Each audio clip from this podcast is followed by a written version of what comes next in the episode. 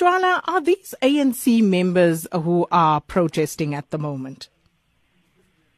Well, uh, we, we, do know that the being uh, people who have uh, phoned uh, radio stations, there are people who are wearing ANC t-shirts who they've been part of uh, some of the incidences. Whether or not they are, they are uh, ANC members, it's something that we are, because uh, um, to establish, as you know that uh, these incidences they started happening in uh, while it was dark in the evening.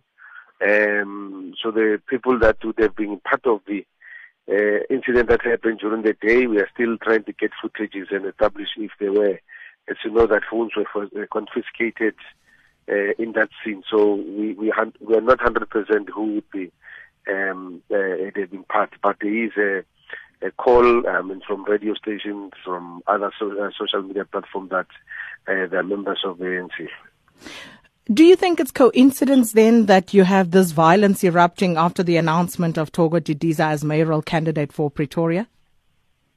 Well, um, uh, in some instances, with uh, members of the ANC, that would have had a meeting on Sunday where they um, uh, displayed uh, disdain towards the, uh, the eminent announcement, and they said they, uh, they wanted a, a, different person.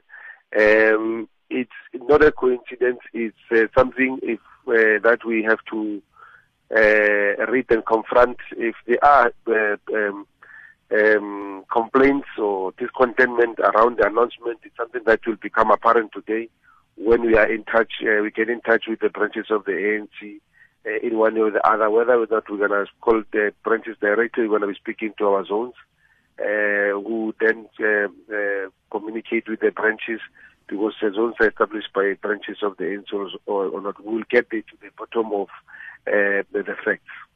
If we look at what's been happening in other provinces um, around the list processes of the African National Congress, do you think that Pretoria is a part of that, or do you think what's happening in Pretoria is isolated? Uh, can you rephrase the question?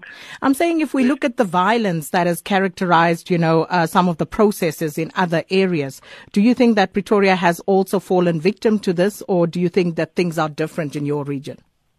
Look, uh, I mean, uh, there is only one ANC, and uh, we follow the same guideline in the constitution. In the constitution, um, the violent patterns that you've seen around the country. Uh, in 2011, would have had maybe not to this uh, degree, but we have had uh, uh, complaints.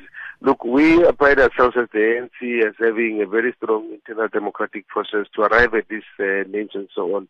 But uh, as you may well know, that uh, the the the the process of uh, particularly of uh, arriving at the what what councillor candidate is also a very emotional exercise because it speaks directly to individual interests and uh, and and it's it's you know it's not like when you're nominating for president when you are electing a, a provincial person you, you're talking about somebody who's your next door neighbor your, his life may be different which you are hoping if you have a friend who's a councillor or not um, it, it make, make it so it becomes a very intense and emotional exercise when they go through those processes. Um, but we do not really expect such exercises or such uh, processes to be violent. But they, uh, but, but they have. Saying, in general, it's, it's, things that we have seen and heard in other uh, parts of the country. But given the fact that they have been violent, what does that say about the ANC's processes? Look, it's something that uh, they are very democratic, as you may well know that uh, I'm sure in the guidelines which the SG had uh, made public on a number of occasions that we allow members of the branches to take part in this uh, members of the public also have an opportunity to uh, to even uh, participate in deciding who becomes the ward councillor candidate for the ANC by uh, through that the public meeting that we have where they ask questions and they are ranked in terms of their capability to respond to those questions. And then as a result of the uh, internal democracy of the ANC and the public, they are able to uh, arrive at a specific suitable person who would be able to lead that particular what or would be the candidate for the ANC. And as per the violence, um, it's something that we really uh, will have to see how best can we strengthen our systems to ensure that uh, such behavior is, is, is uh, totally been done with. Do you think the leadership is out of touch with people on the ground? Because they are saying, we've given you three names. We've given you Mapiti Matsena, we've given you Karen Littner, we've given you Susan Ngobeni. What was wrong with those three candidates? Why couldn't any one of them make it as mayor of, um, uh, mayoral candidate for Tshwane? Uh, look, the, the first, I must say that the, the leaders of the ANC in Tshwane, including the deputy chairperson uh, and, and, the chairperson have uh, been clear on the various platforms of media throughout uh, last night, saying not in our name. So I would not want to um, uh, also uh, want to leave it without uh, really clarifying that they, they have stated that not in our name, nobody can go and and get involved in such exercises of ill discipline on, in, in the name of the leader of the ANC. Uh, how the decisions of who becomes a mayor it's set out in the guidelines of the ANC, it's set out in the resolution taken in conferences. Uh, we also, of course, the ethics document, the constitution will, will, guide us as to how do we um, uh, arrive at, uh, such um, decisions. Look, the the names that were submitted, the PEC reflected on them, and uh, there are a number of uh, considerations that are made usually. So uh, I'm sure if they would have arrived at a, determination that we should, uh, they should um, uh, perhaps approach it differently and come up with different names.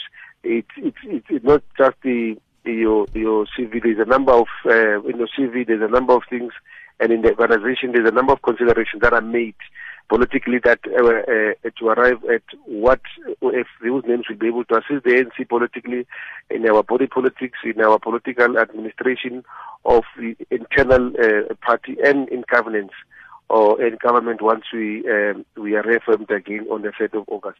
So if they come up with, with a conclusion that says maybe not these comrades now. Doesn't mean they are not suitable for everything. They could be saying, let's redeploy. Maybe they may have ideas about them for other deployments, and then they have a, a different uh, uh, a view about um, or specific presidents, uh, uh, as they did uh, manage to put the other three names, and they and the one of them made it uh, as the final candidate for the mayor. But what reason were you given?